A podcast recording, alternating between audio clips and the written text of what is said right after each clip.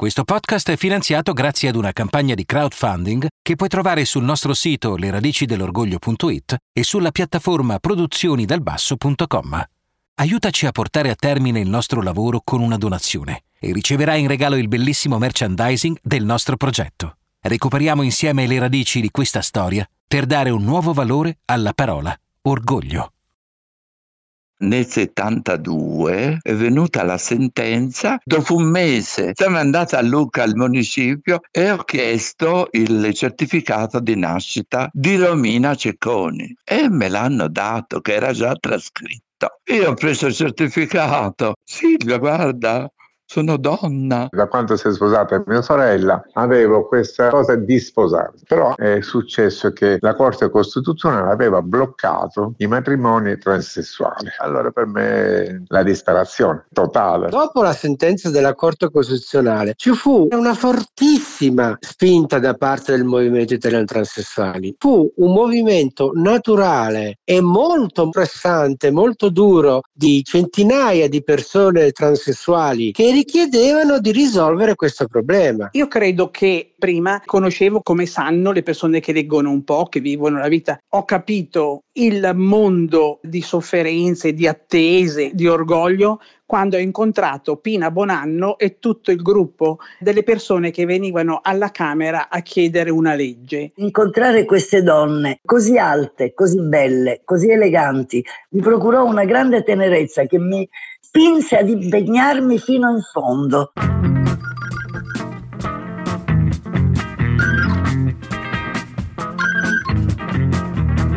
La storia che stiamo raccontando da settimane con questo podcast è quella di una comunità che dopo aver sperimentato l'oppressione, la violenza, la sofferenza e il disagio per la propria condizione indotti da una società stolidamente eteronormata, ha compreso e affermato il valore di sé e ha saputo alzare la testa e combattere per rivendicare la propria identità e i propri diritti negati. L'attuale comunità LGBTQ è il risultato del coraggio e dell'amore per la libertà di chi ha deciso di uscire allo scoperto, di venire fuori dalle zone d'ombra e di buio in cui era stato costretto a vivere. Questa consapevolezza ci ha sempre accompagnato nella raccolta del materiale e nella scrittura delle radici dell'orgoglio. Ma l'episodio di oggi ci ha regalato, se possibile, un senso di orgoglio ancora più forte e determinato, perché parla di persone che, per quanto vessate, derise, disprezzate, anziché nascondersi o adattarsi, hanno scelto di liberare fieramente il proprio corpo dalla sudditanza di un genere in cui non si riconoscevano le persone transessuali sono state gioco forza alfieri della visibilità. Una visibilità che ha avuto un caro prezzo in termini di violenza e che, quando faceva capolino sui mezzi di informazione, era solo per dare sfogo a pruderie e senso del grottesco, come ci racconta Luca Locati Luciani, vicepresidente del centro di documentazione Aldo Mieli di Carrara l'interesse verso la tematica trans c'è sempre stato nel dopoguerra in Italia, eh, perché possiamo già trovare degli articoli all'inizio degli anni 50 con i primi casi di, di, di transizioni, però ecco, quando eh, si parlava di persone trans lo si faceva soprattutto in eh, riviste che avessero un appeal scandalistico per quanto riguarda invece eh, periodici come l'Espresso e Panorama, si parla di persone trans sempre con i termini sbagliati. Innanzitutto ci si rivolge sempre a donne trans al maschile, si parla di loro sempre come qualcosa di esotico, con una curiosità piuttosto morbosa, ecco. Una figura molto importante di cui si è parlato parecchio sui periodici italiani è la tennista René Richards, il cui eh, caso di estromissione dai eh, mondiali di tennis nel 77 e poi eh, la sua riammissione per una sentenza della Corte di New York è un caso che diciamo fece clamore eh, a livello mondiale e anche sulla stampa italiana. Ci sono vari articoli su periodici, su settimanali, anche come Gente, Oggi, ecco, quindi settimanali molto letti. Per quanto riguarda invece personaggi italiani, la figura di Romina Cecconi è basilare verso il 76, il 77, in concomitanza con l'autobiografia e anche in concomitanza con il suo matrimonio eh, avvenuto a Firenze nel 77 escono degli articoli in cui lei in prima persona parla di se stessa, del suo vissuto, di quali sono le problematiche appunto delle persone trans e eh, quali sono i diritti ancora che non hanno. Cherchez, cherchez la femme. Romina Cecconi, altrimenti conosciuta come la Romanina, è una delle poche donne transessuali che all'inizio degli anni 70 riesce ad ottenere ciò che a moltissime sue compagne viene normalmente negato. Io avevo preso un avvocato a Lucca e avevo iniziato la denuncia contro il municipio di Lucca per avere il cambiamento del nome. E lì l'avvocato, che era un esperto, che aveva vinto già una causa di una mia amica che lavorava a Parigi e quindi sapeva tutta la prassi. E lui ha fatto tutto e quindi dovevo raggiungere Pisa, all'università di Pisa, perché c'era questo professor Sarteschi che mi doveva fare la perizia e vengo ricoverata lì all'università di Pisa nel reparto mentale dove c'era la parte agitati e la parte meno agitati, però mi avevano messo accanto a una che gli facevano l'elettroshock. Io impazzita a vedere queste cose, dico come le fanno anche a me, mi alzavo, dico ma siete matti qua. Allora lì ho avuto questa visita, la mattina ti arriva il professor Sarteschi con i neolaureandi, no? Giovani belli, e io mi ero preparata, questo abitino nero, no? Che cosa si... Questi ragazzi mi guardavano in due occhi, sì che mi levi il sottoveste, mettiti sul lettino, alza le gambe su, una di qui, una di là, anche lì con lo speculo, tutti a guardare perché per loro era una cavia, tutti a guardare. Ci mi fai tourner la tête Dice il seno, dice bello, dice bei capezzoli. Ah, dico facendo gli ormoni. Mi sono venuti belli perché ero portato, poi avevo la vita fine, il fianco bello. Insomma, era bella, aveva 27 anni. Hanno fatto la perizia, la perizia l'hanno mandata al tribunale, il giudice mi ha voluto conoscere, mi sono vestita per benino, eh, sono andata là da lui, nel 72 è venuta la sentenza, però doveva passare un mese prima che venisse trascritta e che il Tribunale di Firenze non facesse opposizione. E dopo un mese con la mia amica eravamo andate al mare con un ragazzo, ho detto fermati a Lucca un attimo, siamo andati a Lucca al municipio e ho chiesto il certificato di nascita di Romina Cecconi e me l'hanno dato che era già trascritto. Io ho preso il certificato. Ma Silvia, guarda, sono donna, sono andata a Firenze, ho fatto le fotografie nuove, belle, l'ho portata in comune. Ho parlato col direttore, dico guardi, io ho cambiato sesso, questo è il certificato di nascita, portai anche, mi sembra, la copia della sentenza e mi fecero la carta d'identità nuova. A quel tempo non si poteva cambiare completamente il nome come fanno ora, uno si dà un nome diverso. A quel tempo cambiavano le vocali, mi chiamavano tutti Romana, no? le mie amiche. Siccome Romina mi sembrava più fine, e dico c'è due vocali da cambiare meglio, meglio Romina, e mi messi Romina, capito? Mostra i denti, il pesce cane. L'irresistibile simpatia della romanina e il fortunato lieto fine della sua battaglia contro l'anagrafe non devono trarre in inganno. La realtà per la maggior parte delle donne transessuali è quella che racconta Paola Stoni, una delle prime attiviste del movimento italiano transessuale, al secondo congresso del MIT nel gennaio del 1982. Appena dopo essermi sottoposta all'intervento chirurgico di conversione a Losanna, feci richiesta al Tribunale di Modena nel luglio 1967 del cambiamento anagrafico del nome che ebbe dopo un anno e mezzo di aspettativa esito negativo. Poi l'appello a Bologna e ancora la Cassazione a Roma opposero un ostinato rifiuto alle mie istanze mentre nel medesimo periodo di tempo i giudizi delle corti di altri tribunali furono favorevoli per alcune mie compagne ed amiche. Questi fatti mi prostrarono molto. Fui assalita da una cupa disperazione e tentai due volte il suicidio, che non era neppure un rifiuto alla vita, ma un appello estremo di ribellione verso una società che mi vettava assolutamente la possibilità di un inserimento sociale, mi impediva di informarmi una famiglia, di realizzarmi come donna. La situazione mi impose di meditare spingendomi alla ribellione costruttiva. Così nasceva in me pian piano l'idea che l'unica arma di difesa da una società repressiva era l'unità. Un legame prima o poi doveva crescere tra noi transessuali. Primi episodi di associazionismo sono rintracciabili solo verso la metà degli anni 70, quando il Partito Radicale offre anche alle persone transessuali spazi di incontro e di confronto.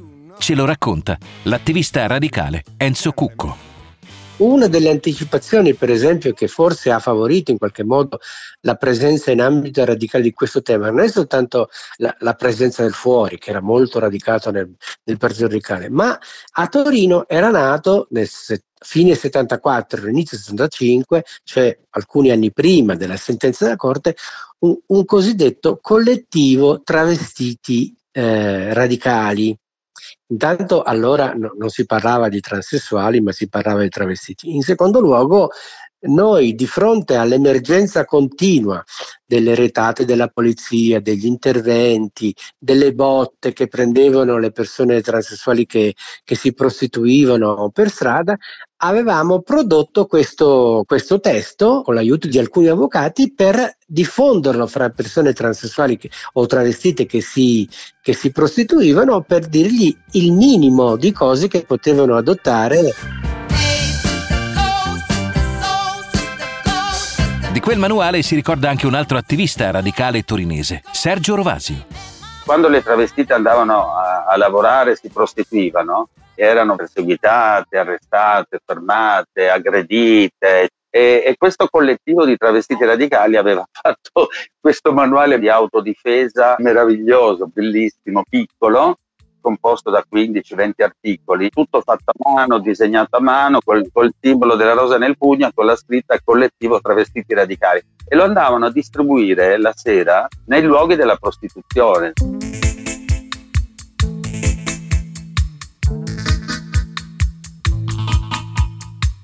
Poche erano infatti coloro che riuscivano a costruirsi una vita diversa da quella che portava al marciapiede, sempre in precario equilibrio tra il genere in cui si riconoscevano e quello anagrafico riportato sul documento di Ad esacerbare gli animi e ad azzerare ogni pur minima speranza di riattribuzione anagrafica per via legale, interviene nel luglio del 1979 una sentenza della Corte Costituzionale chiamata a decidere in merito a una causa intentata da un cittadino livornese contro l'ufficio di stato civile della sua città che gli nega la richiesta di rettifica del nome da maschile a femminile.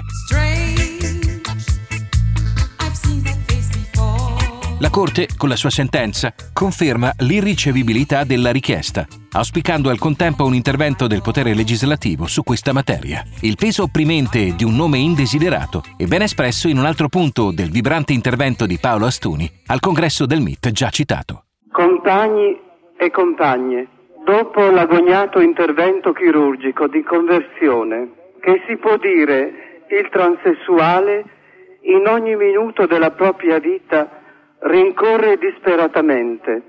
Il coronamento è l'apice della realizzazione della sua natura e il riconoscimento anagrafico.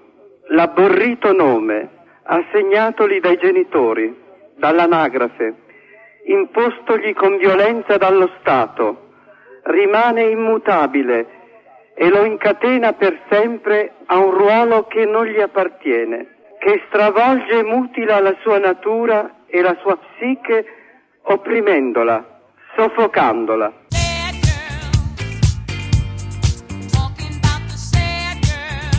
La situazione che si viene a creare viene riassunta da Enzo Cucco.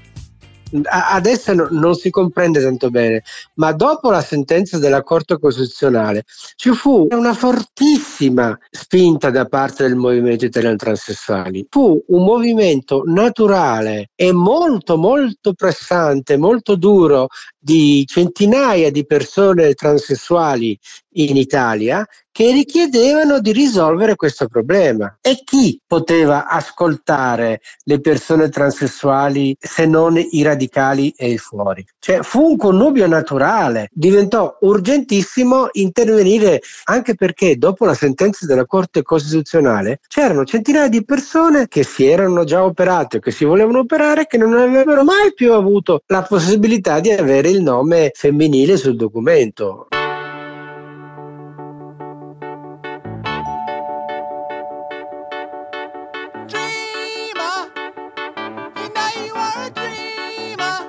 Nello stesso limbo si ritrova nella seconda metà degli anni 70 Pina Bonanno, destinata a diventare la leader del movimento delle persone transessuali in Italia. Il mio scopo era che io ho sempre mirato al matrimonio. Io da quando si è sposata mia sorella avevo questa eh, cosa di sposarmi. Mi sono operato, ho fatto l'operazione, però al ritorno dall'Inghilterra è successo che la Corte Costituzionale aveva bloccato i matrimoni transessuali.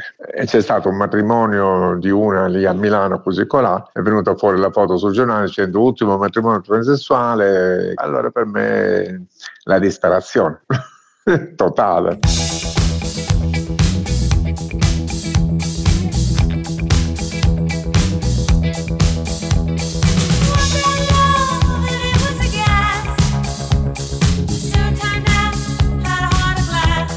La sentenza della Corte Costituzionale e la frustrazione da essa determinata nella comunità trans spinge Enzo Francone, uno dei primi attivisti del fuori, oltre che segretario regionale del Partito Radicale in Piemonte, ed Enzo Cucco, anch'egli allora un giovanissimo attivista del fuori, a mobilitarsi.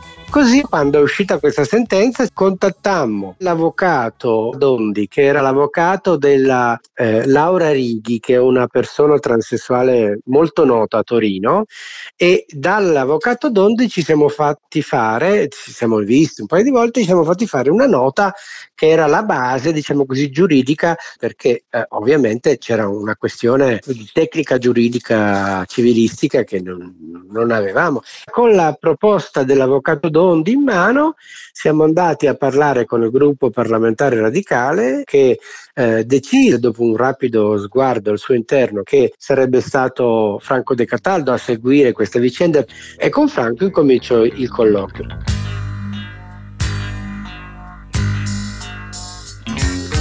You keep saying you got something for me.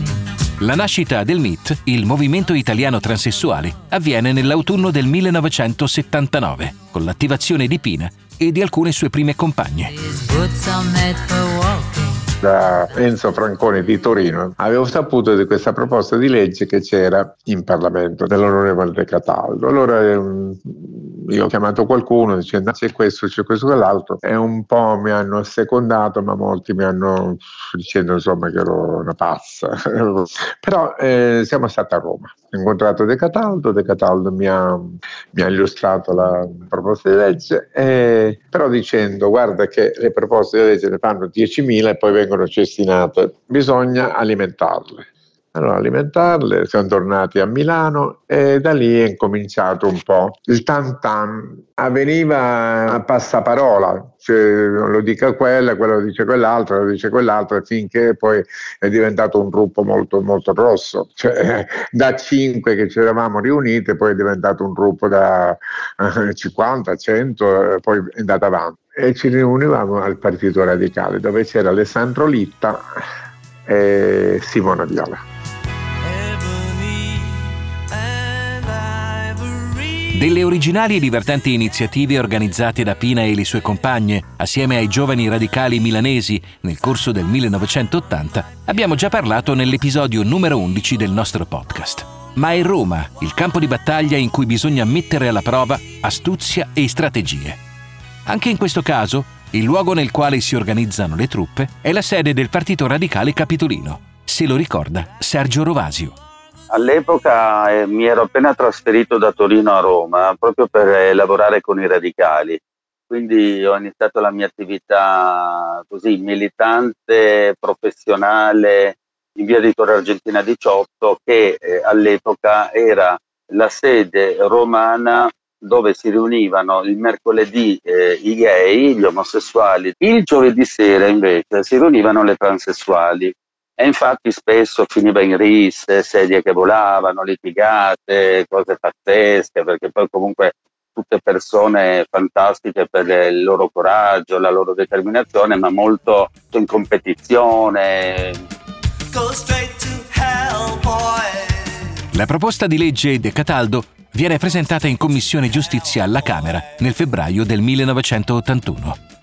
De Cataldo disse no, guardate, la situazione parlamentare è tale per cui questa proposta ha una possibilità di passare se noi la presentiamo soltanto come proposta di legge tecnica. E di fatti il primo voto che ci fu in Commissione Giustizia alla Camera è passato il progetto. I problemi arrivarono quando si arrivò al Senato al Senato una parte della democrazia cristiana, capeggiata soprattutto dall'onorevole Rosi, presentò un progetto di legge che non era soltanto la modifica dell'articolo del codice civile che avrebbe consentito un cambio di nome più semplice, No?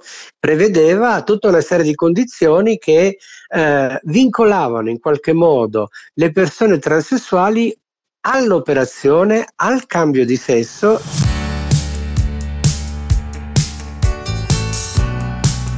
La contrapposizione tra i due testi e il timore per l'affossamento della legge pone il MIT in uno stato di mobilitazione permanente affinché l'attenzione della politica e dell'opinione pubblica non venga meno. I picchetti a Montecitorio e a Palazzo Madama sono frequenti e tutt'altro che timidi il 31 novembre del 1981 il movimento lancia una manifestazione di carattere nazionale di fronte a Palazzo Madama, a cui la questura nega l'autorizzazione, ma che il MIT, supportato dal Partito Radicale, decide di fare ugualmente, come ricorda Pina Bonanno. A Roma avevamo fatto una manifestazione davanti al Senato. Al Senato c'erano la visita di indileganti e dovevano levarci di mezzo, volevano che andassimo via, noi noi abbiamo detto no, non ce ne andiamo perché sennò finché ci hanno fatto una carica della polizia, una carica terribile dove volavano sedie, insomma, queste cose è successo quella volta là. Per essere inchiodati qui, crocifissi al muro. Negli scontri violenti con la polizia molti sono i fermati. Tra questi lo stesso segretario del Partito Radicale Francesco Rutelli, che appena rilasciato indice una conferenza stampa con le donne del MIT a cui interviene a sorpresa uno degli artisti più famosi e apprezzati del momento. Se Renato Zero, che a sorpresa è arrivato e ci fa piacere, dispiace, vuole, vuole, aggiungere qualche cosa, arriviamo subito alla parola. Mi dispiace a sorpresa perché avrei voluto essere lì stamattina quando, quando finalmente ho scoperto che c'era questa riunione così importante, credo, no? Importante questo fatto mi tocca direttamente poiché diciamo che il loro marciapiede è stato il mio, lo è ancora oggi, lo canto, lo, lo dipingo ogni volta cercando di, di, rimanere aderente a quella che è stata sempre mia, il mio amore sfrenato verso l'emarginazione, verso coloro i quali hanno finalmente il coraggio di decidere di essere non solo uomo o donna, ma di essere addirittura qualcosa di più, ecco, esatto di avere quell'umanità spiccata, colorata e, e, sicuramente forse è questo il fastidio che danno questi. E infastidiscono perché la gente vede attraverso loro il coraggio e, così la, questa spinta generosa e umana di voler a tutti i costi dimostrare di esserci, fra l'altro eh, di, di, di riuscire ad avere una collocazione che credo sia umanamente indispensabile per coloro i quali vanno in giro e vogliono un documento riconosciuto, vogliono essere quello che hanno sempre desiderato di esserlo, soprattutto andando incontro a dei sacrifici, credo addirittura così profondi, così radicati, che quello, il sacrificio più grande credo sia quello del taglio, no? del, della, di arrivare al punto di decidere di dare un taglio non solo fisicamente a qualcosa, a un impedimento anatomico, ma di dare un taglio proprio con una con una volgare e meschina maschera, no?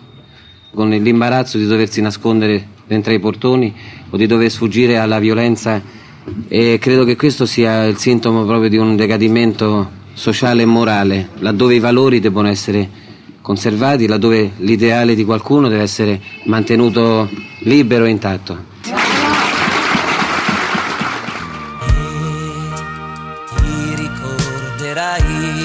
Al termine della conferenza stampa, il movimento decide di tornare in piazza e lo fa al Pantheon.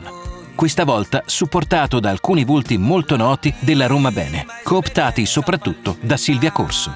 Quando abbiamo fatto la manifestazione sotto casa mia al Pantheon, davanti a tutti c'eravamo Marta Marzotto che aveva lavorato da poco con me al Teatro dell'Opera, ce l'avevo sulla destra, Chiara Samucheo sulla sinistra e io dicevo quelle belle avanti e le altre mettetevi dietro, è una strategia. Chiara Samucheo che è una fotografa di moda bravissima, famosissima. Con Marta ci avevo lavorato al Teatro dell'Opera, lei faceva l'assistente di Gottuso e anch'io facevo l'assistente di Gottuso. Quindi noi ci eravamo conosciute già lì io ho vissuto, diciamo, nell'ambiente degli intellettuali romani, senza considerare che c'erano anche i miei fidanzati a questa manifestazione, cioè Dario Bellezza, Massimo Luciano Consoli. E devi sapere però che con questi che ti ho citato adesso, non sono stata solo fidanzata, ma abbiamo fondato l'Ompos dopo che io tornai nel 67 da New York e avevo assistito con gli occhi miei allo scempio dello Stonewall.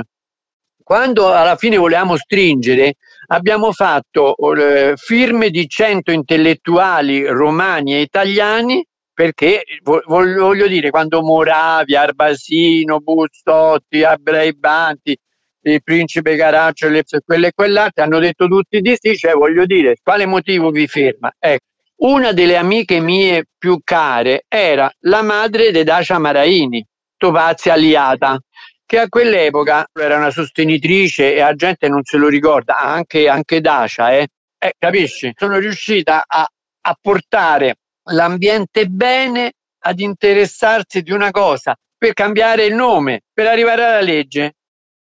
Ti rubiamo soltanto 30 secondi prima di continuare l'ascolto di questo episodio del podcast per ricordarti che questo lavoro è possibile grazie ad un crowdfunding che puoi trovare su leradici oppure sulla piattaforma produzionidalbasso.com. Fai una donazione e assicurati il bellissimo merchandising delle radici dell'orgoglio.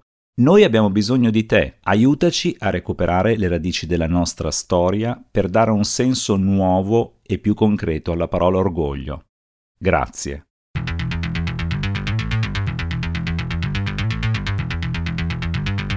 La permanenza a Roma fa comprendere alle donne del MIT che la battaglia è più complessa di quanto sembri e che le alleanze per l'ottenimento del risultato devono essere ampliate.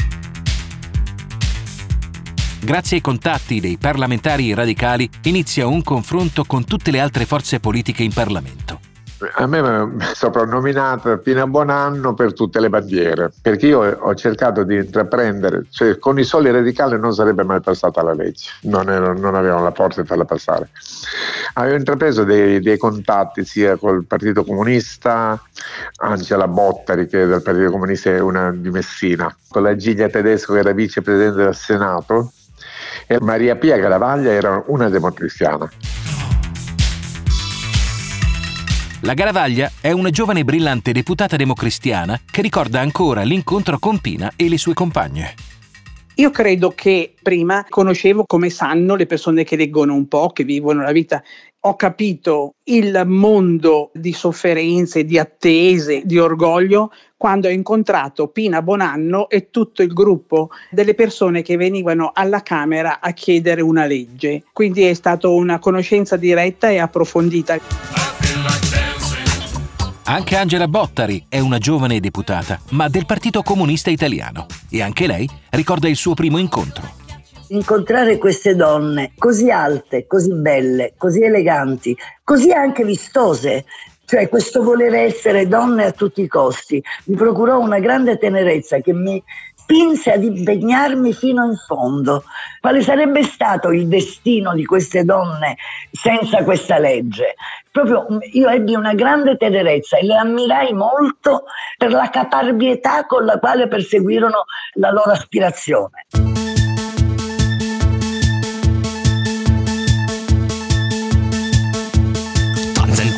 Balla balla ballerina. Con l'appoggio dei radicali il lavoro del MIT diventa febbrile. Sergio Rovasio se lo ricorda bene, così come ricorda le figure più attive del movimento. Gioca bambolina, gioca col mio amore. Praticamente la sede di questo gruppo parlamentare radicale era diventata un po' il quartier generale loro. Lì ho conosciuto la Roberta Franciolini, era sicuramente una persona anche molto equilibrata nel saper valutare quali erano le azioni e le iniziative da mettere in campo, mentre le altre per lo più erano soprattutto incazzate, arrabbiate, manifestavano soprattutto rabbia. Lei invece era un po' più razionale, la Roberta.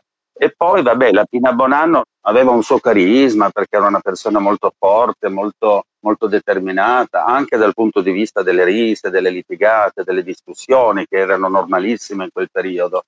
La Gianna Parenti teneva i contatti con i senatori radicali per poi, quando il provvedimento della Commissione andò poi in aula, eh, per convincere i vari parlamentari a, a votare positivamente al provvedimento. La Roberta telefonava, faceva i comunicati stampa, poi sai, i comunicati stampa non è come adesso, si fa un'email e si mandano dieci testate. All'epoca il comunicato stampa bisognava scriverlo, stamparlo, ciclostilarlo, fare le fotocopie, poi mandare qualcuno che poteva accedere alla sala stampa del Senato e distribuirlo poi ai giornalisti. Quindi diciamo che il lavoro molto importante, un vero e proprio lavoro di lobby sui parlamentari è stato loro.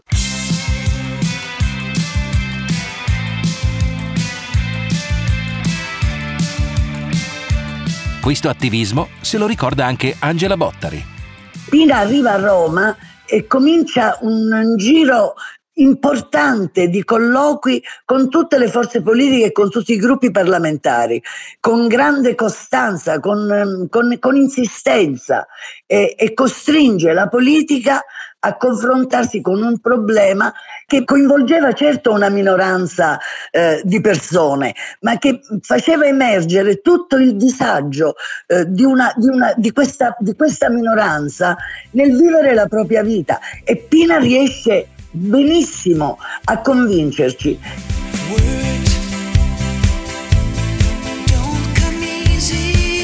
Un ruolo davvero cruciale nella riscrittura della legge e nella ricerca di un compromesso tra la proposta De Cataldo e la proposta Rosi l'avrà la democristiana Maria Pia Gravaglia il Partito Radicale aveva presentato per primo una proposta di legge che sia io, democristiana, sia Violante, comunista, eravamo nella stessa commissione giustizia, abbiamo trovato inaccettabile. Era la semplificazione di un rapporto burocratico fra un cittadino che si recava all'ufficio anagrafe e cambiava nome e condizione da maschile a femminile oppure da femminile a maschile mentre eravamo convinti, io ero davvero molto convinta del fatto che ogni persona ha diritto all'identificazione spirituale e fisica e quindi credevo in una legge che affermava con tranquillità il diritto della persona. Quindi avevo scritto un testo diverso, quindi sono stata relatrice della legge, la cosa mi inorgoglisce molto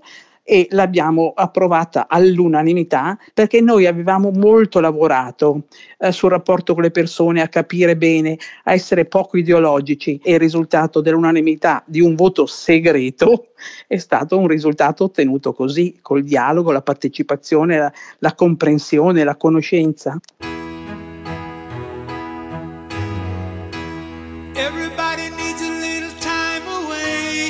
Alla luce delle difficoltà di oggi, stupisce come l'iter del lavoro in commissione non si sposti mai nel campo della contrapposizione ideologica e rimanga sostanzialmente autonomo rispetto ai dettami dei partiti, come ci ricorda Angela Bottari.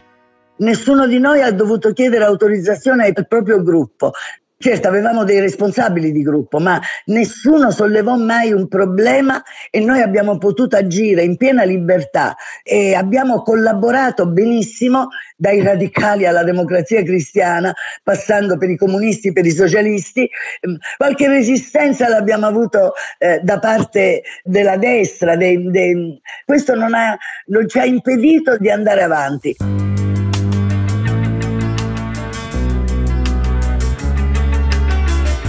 Anche Maria Pia Garavaglia non riceve alcuna censura dal suo partito, la Democrazia Cristiana. No, sinceramente no, avevo autonomia in Commissione Giustizia, l'avevamo fatta in sede legislativa, quindi non sono stata né contestata né censurata né disapprovata, anzi eh, direi che il problema di fondo era eventualmente la Chiesa in senso istituzionale, per carità, non le singole persone, cosa pensava di ciò io mi sono recata a Milano al centro San Raffaele dove c'era la mia guida spirituale, padre Giacomo Perico, il quale mi aveva incoraggiato, mi ha detto no, no, questo è un diritto, anche spiritualmente la persona deve sentirsi dentro al suo corpo per fare che la sua identità anche nella preghiera, nel lavoro, nel servizio sia completamente avvertita unitaria.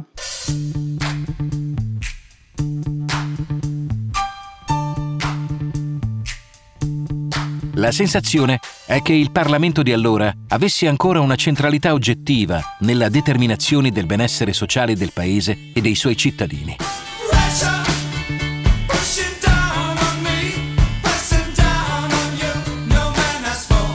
Quel Parlamento poi aveva il pregio di approfondire i problemi. Cioè, penso che la legge sulle transessuali ha coinvolto l'intero arco costituzionale, tutti i gruppi parlamentari si sono impegnati. È vero, la proposta fu dei radicali, ma senza puzza sotto il naso, ognuno di noi e senza esercitare una voglia di, di diritto di primogenitura, ci impegniamo, ci impegniamo tutti insieme. Eh, Certo, ci fu il merito, eh, ci fu un movimento delle transessuali che stava a Piazza Montefitorio permanentemente, ci imbraccava eh, appena si entrava alla Camera, ci tirava per la giacca, ci, ci, impegnò molto, quindi senza il loro impegno probabilmente non ci sarebbe stata la legge, però devo dire che ci fu un Parlamento sensibile.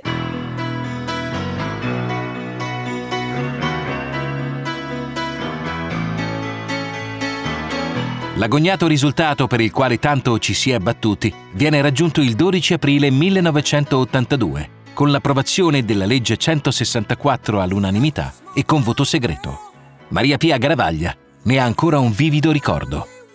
Di fronte a Montecitorio, dove adesso c'è un negozio di vestiti, c'era un bar e c'era una di quei telefoni a muro pubblici dove le persone andavano a dare indicazioni ai loro amici in giro per l'Italia, credo, dicendo siamo a questo punto, a quest'altro punto. Con Violante siamo usciti in piazza, abbiamo raggiunto Pina Bonanno e le sue altre amiche, hanno telefonato ovviamente a tutta Italia, abbiamo brindato insieme e credo che sia stato un atto di civiltà molto importante.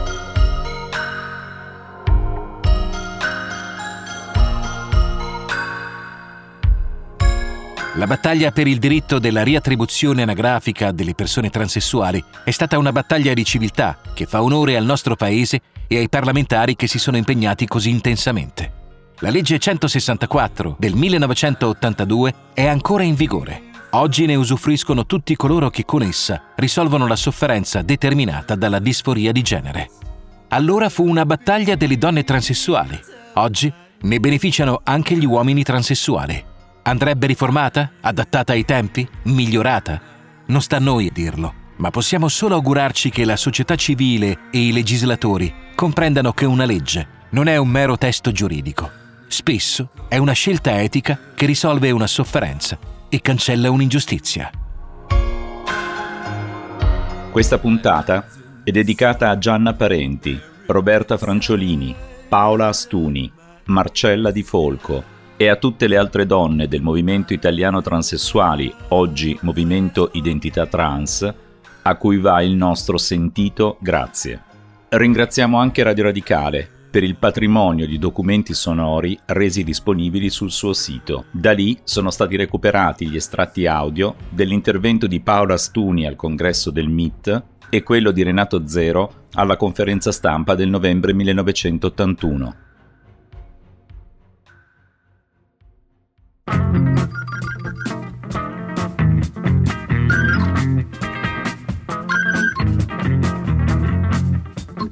Avete ascoltato Le radici dell'orgoglio, un podcast settimanale prodotto dall'Associazione Culturale Le radici dell'orgoglio.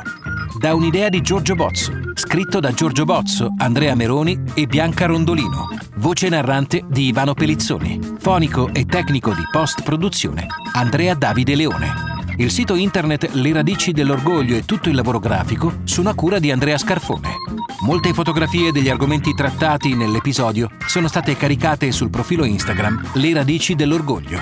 Potete anche trovare una playlist con la colonna sonora di questo episodio cercando il profilo Le radici dell'orgoglio su Spotify. Aiutaci a portare a termine il nostro lavoro con una donazione. Visita il sito leradicidelorgoglio.it o la piattaforma produzionidalbasso.com, dove troverai anche il bellissimo merchandising del nostro progetto.